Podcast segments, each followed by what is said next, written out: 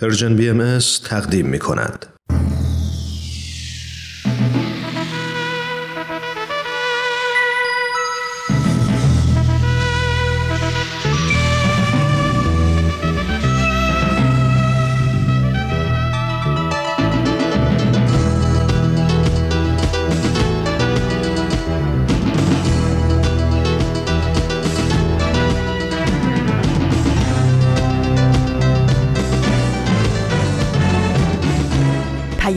دوست. برنامه ای برای تفاهم و پیوند دلها.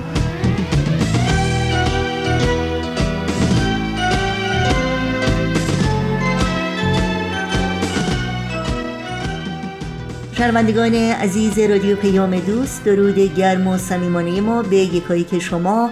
در هر کجا که هستید و با برنامه های امروز ما همراهی می کنید امیدواریم تندرست و ایمن و برقرار باشید و اوقاتتون سرشار باشه. از امید و اطمینان به روزهای بهتر و روشنتر.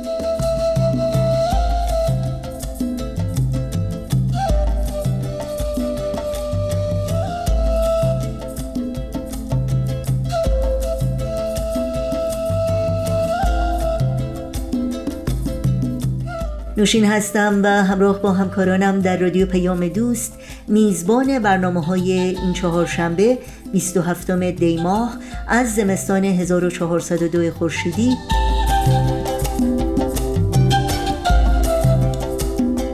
برابر با 17 ماه ژانویه از سال 2024 میلادی. بخش های پیام دوست امروز برنامه سوپ جوجه برای روح و برنامه خبرنگار خواهد بود که امیدواریم همراهی کنید و از شنیدن اونها لذت ببرید. تماس با ما رو هم برقرار نگه دارید و نظرها و پیشنهادها و پرسشهای خودتون رو مطرح کنید. در صفحه تارنمای ما persianbahaimedia.org می‌تونید اطلاعات کامل راه های تماس و اطلاعات برنامه ها رو جستجو کنید. و البته در قسمت ثبت نام در خبرنامه که در صفحه نخسته همین وبسایت در دسترس شماست ایمیل آدرس خودتون رو وارد کنید تا اول هر ماه در جریان تازه ترین فعالیت های این رسانه قرار بگیرید.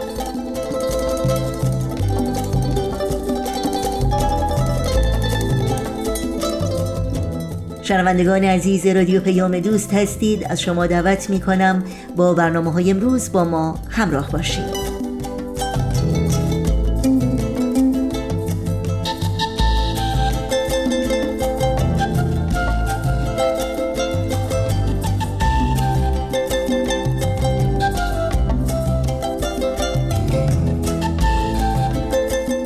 و این شما و این هم برنامه این هفته سوپ جوجه برای روح از رادیو پیام دوست با هم بشنویم.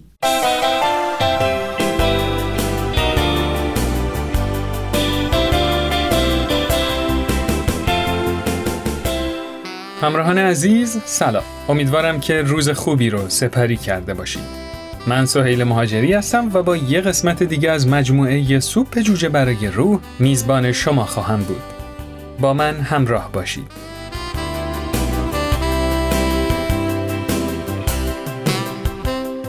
هر شب نگرانی هایم را به خدا واگذار می کنم. در هر صورت او تمام شب را بیدار می ماند. مری سی کرولی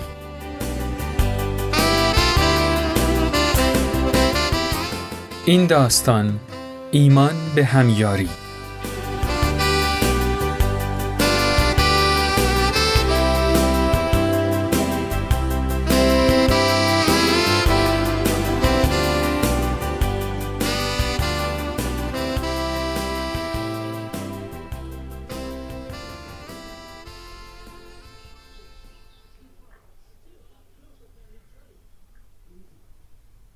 جین و شوهرش گلن کنار هم روی صندلی راحتی جلوی تلویزیون نشسته بودن.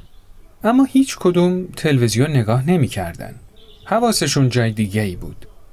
گلن دست جینی رو گرفت و گفت از حالت تهوع بعد شیمی درمانی واقعا متنفرم. کاش بشه بقیه تابستون حداقل نرم بیمارستان. گلن سی سال با کار روی تجهیزات سنگین زندگیشون رو اداره می کرد و همیشه کف دستاش زبر بود. ولی حالا جینی متوجه شد که دستای شوهرش چقدر نرم شده.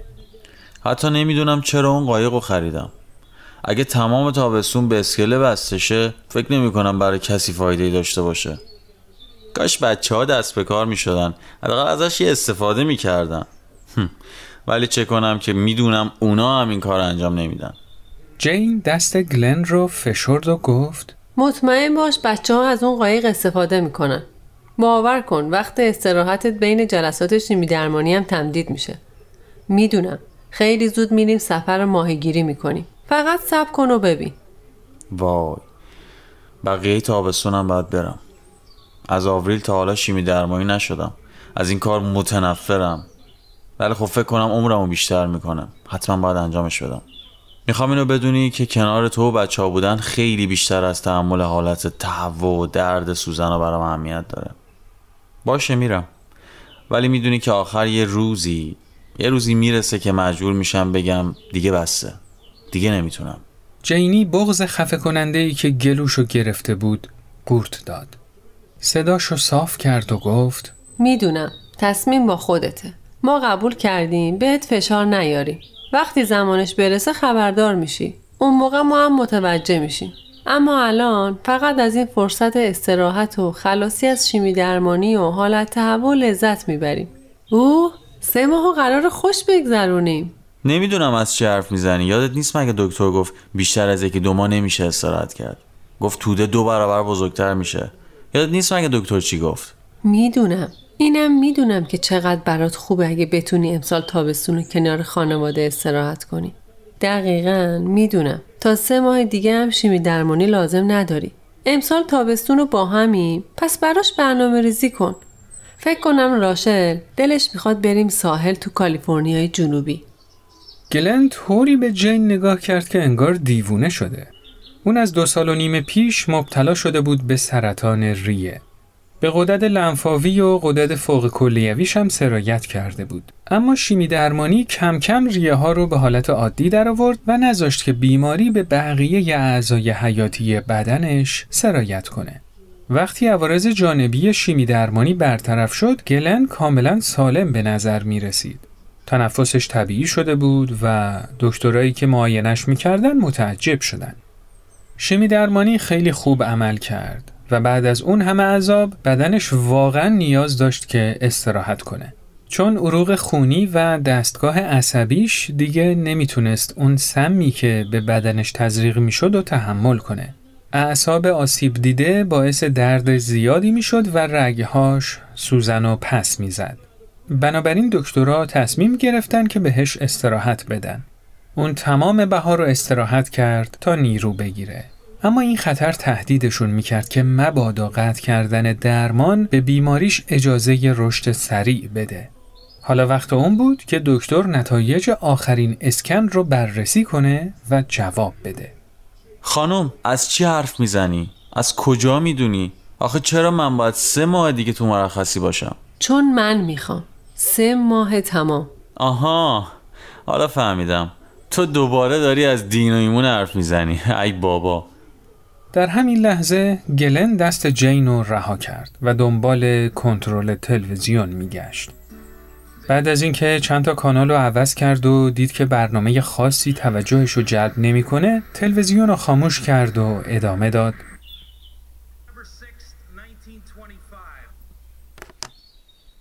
خانم محترم کاش منم ایمان تو رو داشتم اما واقعیت اینه که ندارم به نظرم تو هم بهتره برای پذیرفتن نظر دکتر خودتو آماده کنی. از خدا خواستم. فقط سه ماه بهمون فرصت بده. حداقل این تابستون بهمون خوش بگذره. می‌دونم. اونم قبول می‌کنه. همین. گلن به طرف جین چرخید. کاملا توجهشو به اون معطوف کرد و در حالی که با دقت تمام صورت جین رو بررسی می کرد گفت تو می‌دونی من زیاد علی این حرفا نیستم ولی ولی تو اینقدر مطمئنی که منم داری متقاعد می‌کنی. جین در همین لحظه انگشتش رو روی لبهای گلن گذاشت. قبل از اینکه جوابی بده به قلبش رجوع کرد و از خدا خواست که هرچه زودتر جواب دعاهاشو بده. و بعد گفت باشه گلن خواهش می‌کنم یه بار که شده این راه امتحان کن. اگه خودت به اندازه کافی ایمان نداری به ایمان من تکیه کن. بهت قول میدم تا سه ماه دیگه هم نیازی به شیمی درمانی نداری. واقعا جین تو اون لحظه مطمئن نبود. وقتی اون قول رو می‌داد آیا ایمانش بود یا سرسختیش بود که مانع لرزش صداش شد؟ به هر حال صبح روز بعد رفتن بیمارستان. دختراشون هم اومدن به ملاقاتشون. باورتون نمیشه که این دخترها چقدر بابایی بودن یکی روی زانوی پدرش نشست و یکی دیگه هم ایستاده بود و دستاشو دور گردن پدرش انداخته بود و همینطوری منتظر بودن تا دکتر وارد اتاق بشه. تو همین اوضاع و احوال خلق و خوی گلن سر جاش اومد و گفت حالا هم شما دخترها دیگه قصه نخورید قراره یه سه ماهی رو مرخصی بگیریم چشمای جین از تعجب گرد شد یعنی واقعا درست شنیده بود؟ آره بچه ها مامان که اینجوری میگه اصلا نگران نباشید. جین فکر کرد که گلن داره شوخی می‌کنه تا اینکه تو صداش یه چیزی رو احساس کرد. انگار که واقعا گلن باور کرده بود. یک دفعه در باز شد و دکتر مثل همیشه خندان وارد اتاق شد. خب گلن خبرهای خوشی از آزمایشگاه گرفتیم نمی‌دونم چطوری. و اینکه واقعا نمی‌دونم چه دلیلی می‌تونه داشته باشه. اما سلولای سرطانی اصلا بزرگ نشدن. در واقع جمع شدن و در حال حاضر فکر نمی کنم نیازی به درمان داشته باشیم. می‌تونی بری و سه ماه دیگه برگردی. اوه خدای من. ازتون خیلی ممنونم آقای دکتر. می‌دونید آخه خانوادم دعا کردم خب بهشون بگو ادامه بدن. چون تو باید دو سال پیش ما رو ترک می‌کردی. بله به خانوادت بگو همچنان دعا کنن.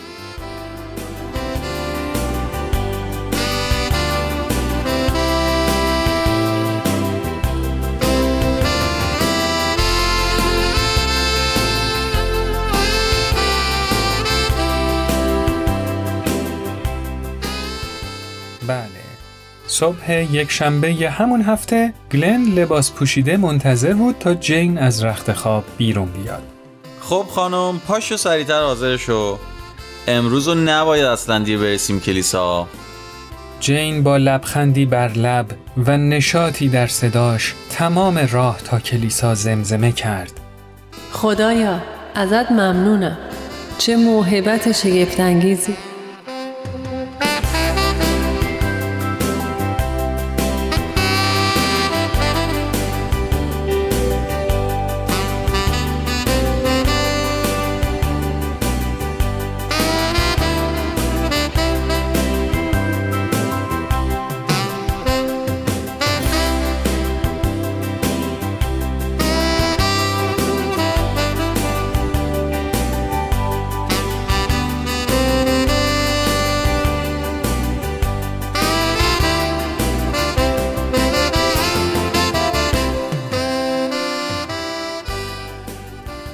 خب دوستای عزیز این قسمت از مجموعه سوپ جوجه برای روح به پایان رسید. مثل همیشه مشتاق شنیدن نظرات شما همراهان عزیز هستیم. شما می‌تونید در تلگرام با ما در ارتباط باشید و نظرات و پیشنهادات خودتون رو برامون بفرستید.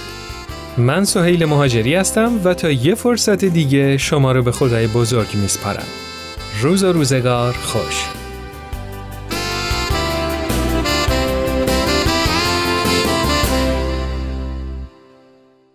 برنامه بود از مجموعه سوپ جوجه برای روح که از رادیو پیام دوست تقدیم شما شد. فراموش نکنید که برنامه های هر روز ما رو می‌تونید در شبکه های اجتماعی فیسبوک، یوتیوب، ساوند کلاود، اینستاگرام و تلگرام زیر اسم Persian BMS دنبال بکنید. مشترک رسانه ما باشید و البته نظرهای خودتون رو هم با ما در میون بگذارید. آدرس تماس با ما در کانال تلگرام هست at persianbms underscore contact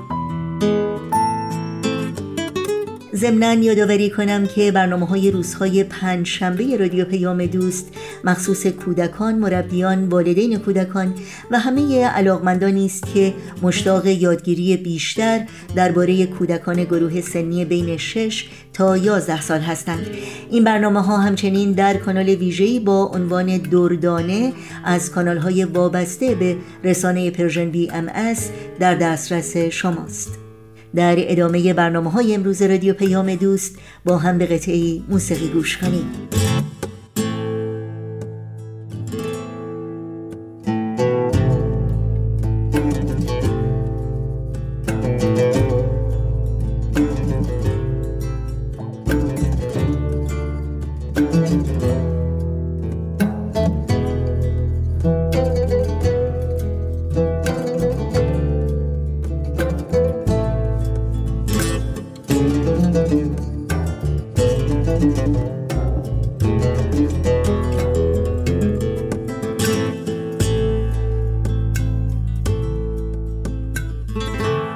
چشم مست میگونت به بردارام هوشیاران. تو خواب آلوده بر بودن دقل از دست بیداران اغل از دست بیداران.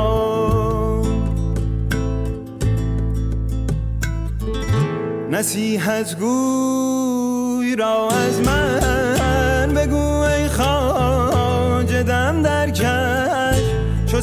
از سر گذشتان را چه میترسانی از باران؟ چه میترسانی از باران؟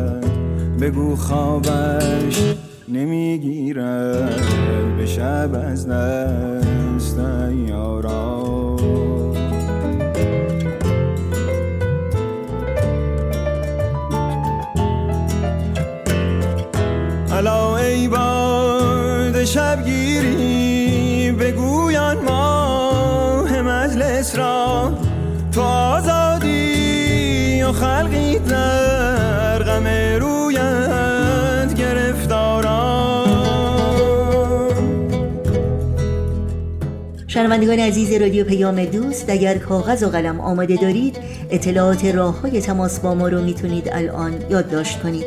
ایمیل آدرس ما هست info at persianbms.org شماره تلفن ما 001 703 671 828 828 و شماره ما در واتساپ هست 001 847 425 79 98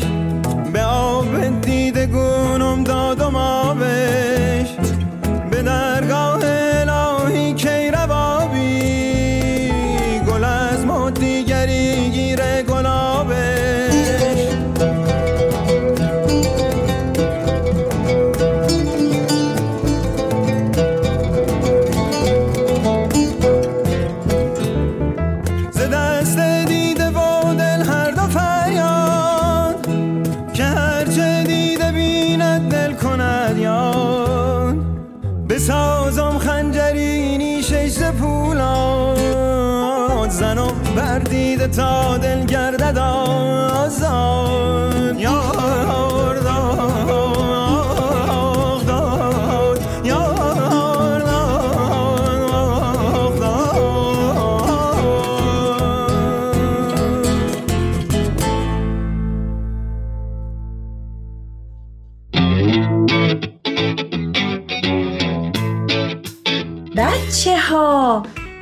خبر خوب. یه عالمه حشره جور و جور و بامزه قرار پنجشنبه ها مهمون خونه هاتون بشن. با کلی ماجرای جالب و شنیدنی. به زودی در کانال دردانه.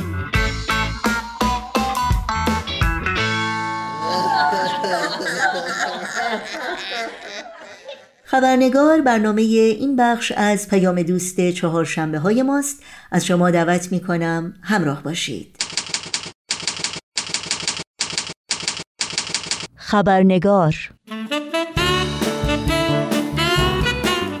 و ما هفته گذشته گفتگویی را آغاز کردیم با خانم مهرنگیز کار وکیل روزنامه‌نگار و از فعالان برجسته حقوق بشر پیرامون بیانیه 147 تن از فعالان سیاسی و مدنی با عنوان به این شرمساری تاریخی پایان دهید این بیانیه در پی یورش بیرحمانه دویست نیروی حکومت جمهوری اسلامی به روستای احمدآباد ساری در مازندران و مصادره دهها هکتار از زمینها و شالیزارهای متعلق به کشاورزان بهایی در این روستا منتشر شد و موج جدید سرکوب بهاییان در ایران را محکوم کرد.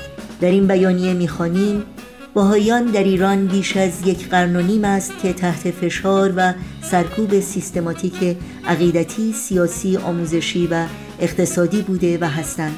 سرکوبی بیرحمانه که گاه ابعاد غیر قابل تصور و ضد انسانی داشته است.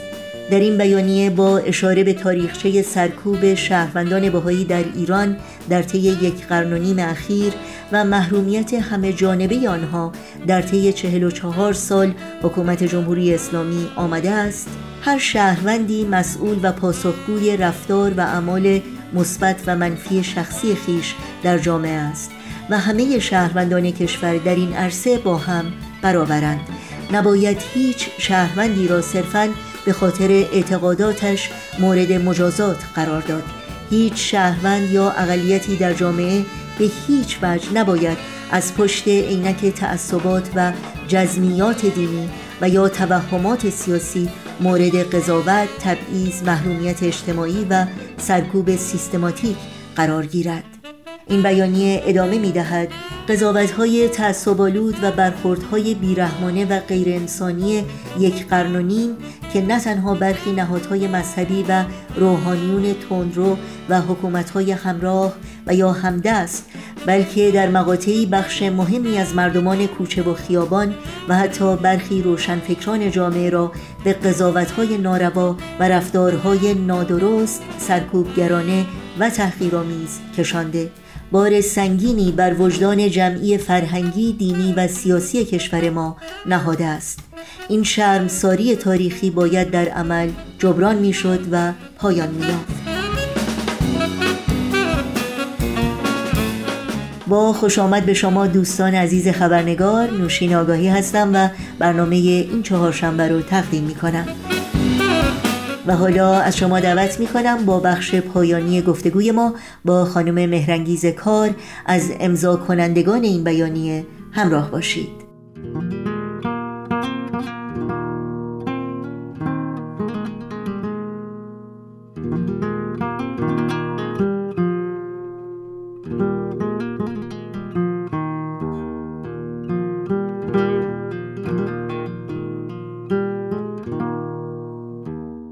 همونطور که شما هم اشاره کردید باید بگم با وجود هزاران سند و شواهدی که از آزار و اذیت شهروندان باهایی و محرومیت های اونها از حقوق اولیه شهروندی خودشون به دست سازمان های جهانی حقوق بشر رسیده و به رغم اینکه جمهوری اسلامی حتی یک سند یا یک مدرک در تثبیت اتهامات و این به اصطلاح عیوب اخلاقی که شما هم اشاره کردید به باهایان وارد می‌کنن ارائه نداده مقامات جمهوری اسلامی مدام در مجامع بین المللی مدعی هستند که شهروندان بهایی در ایران به خاطر عقیدهشون سرکوب نمیشند پاسخ شما به این موضوع چی هست؟ ببینیم پاسخ ما پاسخ تئوریک نیست.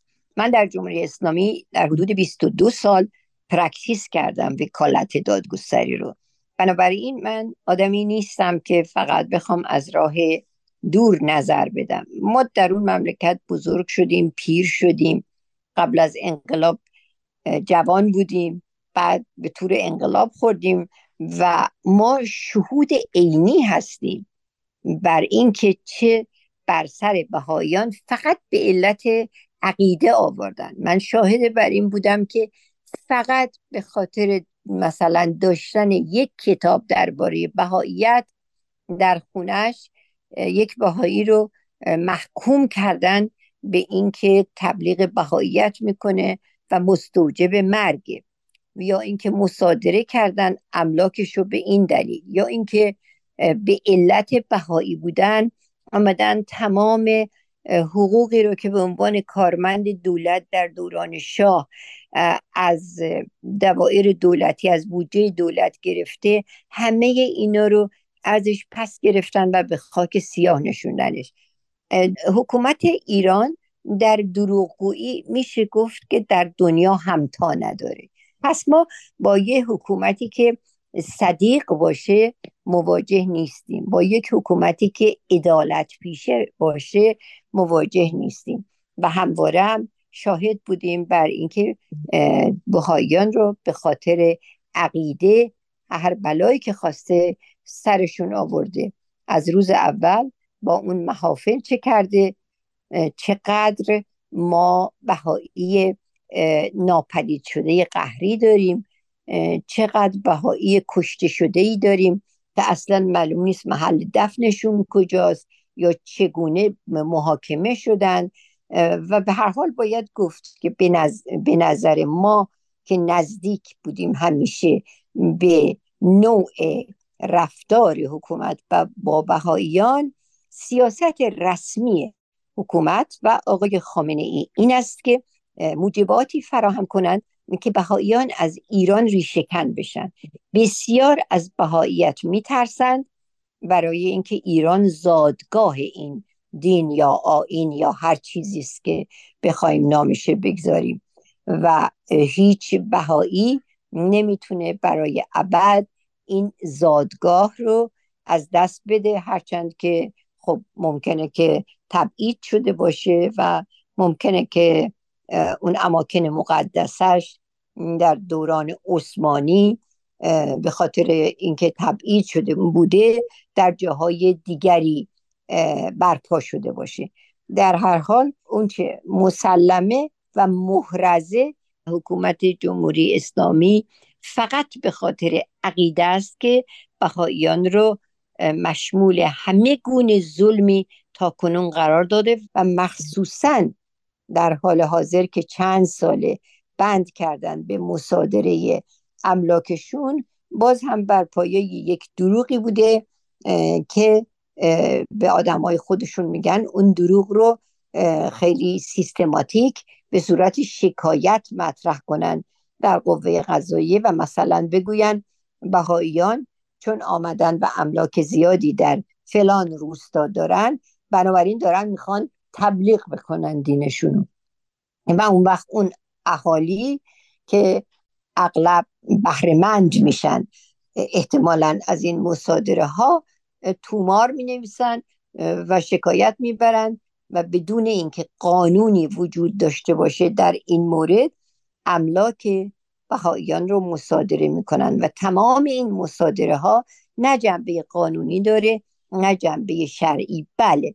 و برخی از آیت الله ها نظر بر این مصادره ها به علت عقیده بهاییان میدن ولی به هیچ وجه اجماعی وجود نداره در میان فقیهان شیعه که املاک بهاییان رو که به صورت کاملا قانونی و مشروع یا به صورت وراثتی اونها به دست آوردن بتونه یه حکومتی حتی یه حکومت مدعی شیعگری بتونه مصادره بکنه و همه اون که مصادره می‌کنه غیر قانونی و غیر شرعیه خیلی ممنون.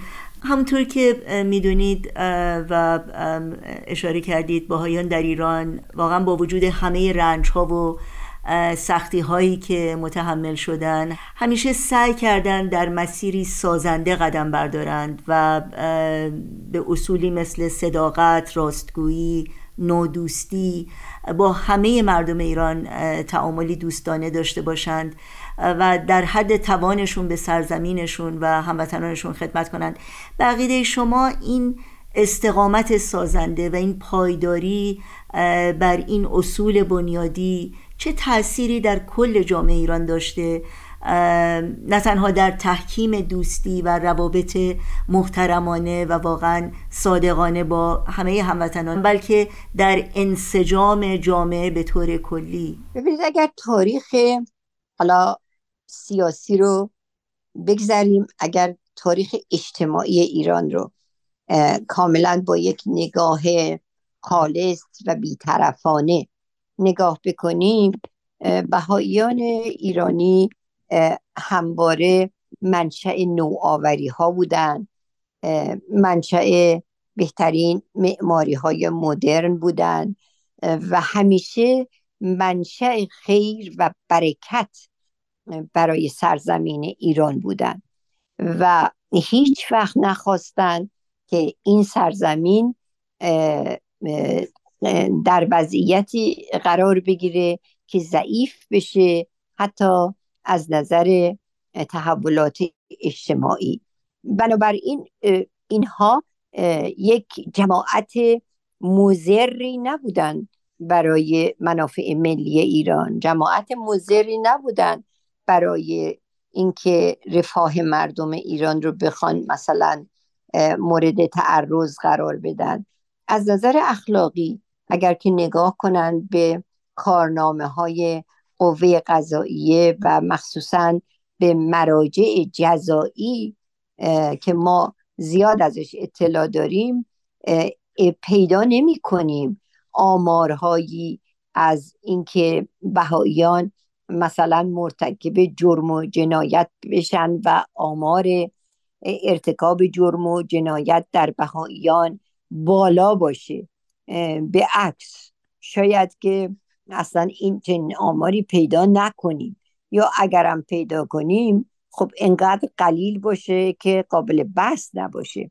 یکی از دلایلی که معمولا در نظام های اجتماعی دستجات مردم حالا گروه ها دستجات یک کمی دربارهشون قضاوت میشه. و دولت هایی که مسئول هستند بیشتر بر روی اونا کار می‌کنن تا مرتکب جرم و جنایت کمتر بشن این است که ببینن آمار روی کرده اون دستجات و گروه ها نسبت به قانون شکنی نقض قوانین و روی آوردن به جرم و جنایت چه اندازه است؟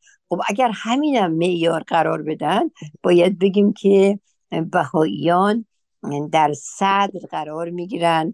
از نظر اینکه مراعات همه گونه عرف و قوانین کشور رو کردن و هیچ وقت تعرضی به اموال و داشته های دیگر هموطنانشون نداشتن و همیشه هم بهروزی و سربلندی ایران رو خواستن و دو دلیلم دارن. حالا غیر از من کاری ندارم. اصلا به محتوای برای اینکه من بهایی نیستم و نمی‌خوام درباره محتوای بهاییت در اینجا صحبتی بکنم. من فقط درباره مشاهداتم از بهاییان اینجا حرف می‌زنم و مشاهدات من و تجربه های من و مطالعات من درباره علاقه مندیشون به تحولات رو به رشد اجتماعی به اندازه است که اینها حتی باید به عنوان شهروندانی که یک جور خاصی برای ایران حقیقتا دوست دارن کار بکنن شناخته بشن. گفتم شاید دو تا دلیل رو به سادگی بتونیم در این باره ما غیر بهاییان مطرح بکنیم. یکی اینکه زادگاه دین و آینشونه زادگاه پیامبرشونه یا زادگاه رهبرشونه یا هر چیز و به هر حال پیشینه بسیار معتبری دارن که ظهور باب بوده و بعدا اتفاقات و تحولات دیگری که منجر به بهاییت شده و دیگر اینکه زادگاه خودشونه. و الان بسیار متاسفن که بخشی از جوانهاشون مجبور شدن ایران رو ترک کنن برای اینکه بتونن دسترسی به دانشگاه داشته باشن و با این حال بیشترین کوشش دارن می‌کنن که در محاصره همه مشقت ها بلکه جوانانشون در ایران بتونن آنلاین درس بخونن. از هر زاویه که ما نگاه کنیم به بهایا بهایا مفید به حال ایران سربلندی ایران و منافع ملی ایران بوده و هستند و باید حق داد به همه فعالان حقوق بشر و حقوق مدنی و فعالان سیاسی ایرانی که از حقوق بهایان تا اونجایی که برشون ممکنه دفاع بکنه. خیلی خیلی ممنونم. خانم مهرنگیز کار واقعا باید بگم جای دلگرمی هست که فعالان مدنی و مدافعین حقوق بشر مثل خود شما که واقعا باید بگم یکی از شخصیت های برجسته در, در زمینه دفاع از حقوق اقلیت ها و شهروندان محروم ایران. حالا از هر قشری که باشن با هر عقیده و اندیشه ای دفاع کردید صدای اونها بودید و من شخصا می‌خواستم از شما برای همه زحماتی که در این راه می‌کشید برای ارتقای حقوق بشر برای همه ایرانیان و احترام به کرامت و شرافت انسانی اونها کوشش هایی که می‌کنید. واقعا از صمیم قلب سپاسگزاری کنم و براتون آرزوی موفقیت های روز افزون داشته باشم. خیلی خیلی متشکرم ولی دلم می‌خواد تاکید کنم بر اینکه این وظیفه هر کسی است که می‌خواد درباره ایران و آینده بهتری برای ایران کار بکنه و اصلا منتی نیست و فقط تکلیف وظیفه همه فعالان بدنی و دموکراسی و حقوق بشر ایرانه. خیلی متشکرم.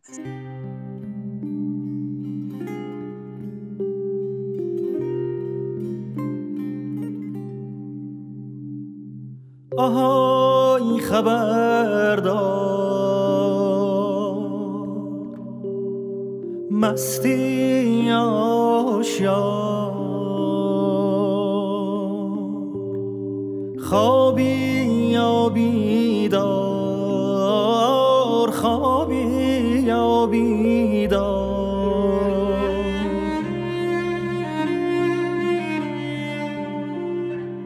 تو شب سیاه تو شب تاریک از چپ و از راست از دور و نزدیک. یه نفر داره جار می‌زنه جار آهای غمی که مثل یه بختک رو سینه من. شده ای آوار از گلوی من. دستاتو بردار دستاتو بردار از گلوی من. از گلوی من دستاتو بردار.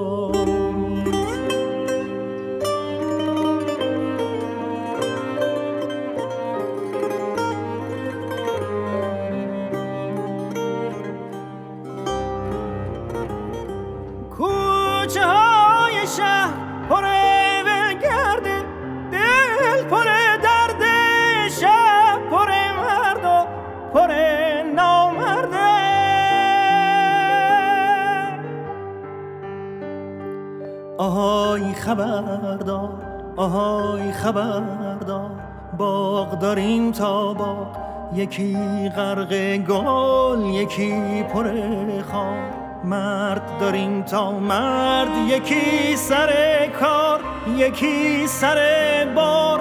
آهای خبردار یکی سر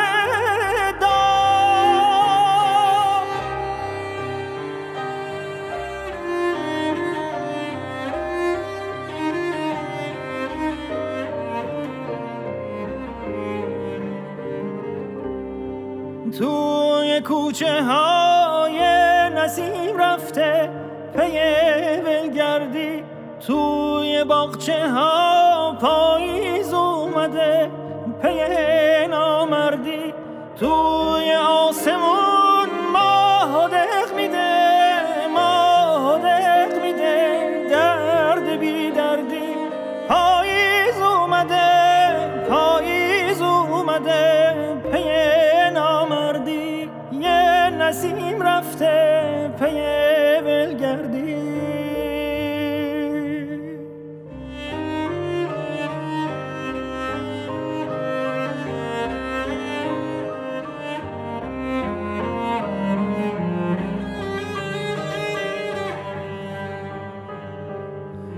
شب سیاه تو شب تاریک از چپ و از راست از دور و نزدیک. یه نفر داره جار می‌زنه جار آهای غمی که مثل یه بختک رو سینه من شده ای آوار از گلوی من. دستاتو بردار دستاتو بردار از گلوی من از گلوی من. دستاتو بردار دستاتو بردار از گلوی من از گلوی من. دستاتو بردار دستاتو بردار از گلوی من از گلوی من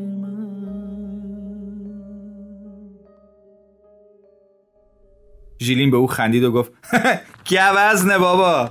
نشنیدی تاتارها دقیقا در نقطه‌ای که آنان از جاده خارج شده بودند از رابطه عاطفی بینشون مطمئنم اگر مکاتبه می‌کنن تعجب نمی‌کنم عجیب از پشت بوتها ظاهر شد. ایستاد و پارس کرد. تاتارهای ناشنا الینور به ماریان نگریست.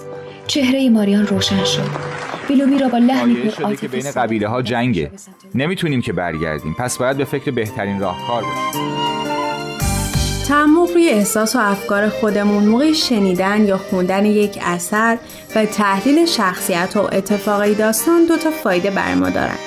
یکی اینکه کمک می‌کنن درک بهتری از واقعیت دنیای اطرافمون داشته باشیم. دومم اینکه زبان قویتری برای تعریفش بهمون میدن. مجموعه داستانهایی برای نوجوانان دوشنبه ها از پرژن بی فصلی تمام شد و دیگری آغاز.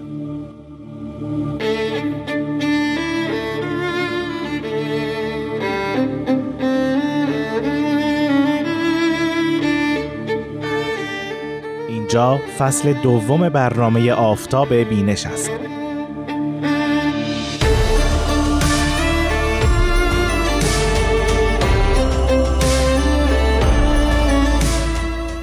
بار هم من رامان شکیب کتابهای بهایی رو به شما معرفی می کنم.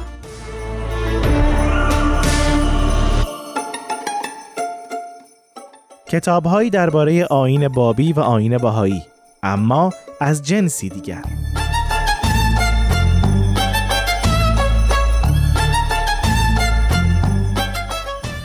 فصل دوم برنامه آفتاب بینش سهشنبه ها از رادیو پیام دوست با ما همراه باشید.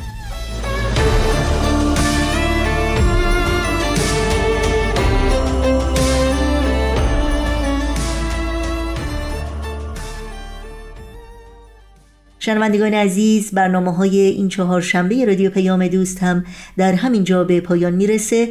همراه با تمامی همکارانم از توجه و همراهی شما سپاس گذاریم و همگی شما رو به خدا میسپاریم. تا روزی دیگر و برنامه دیگر پاینده و پیروز باشید.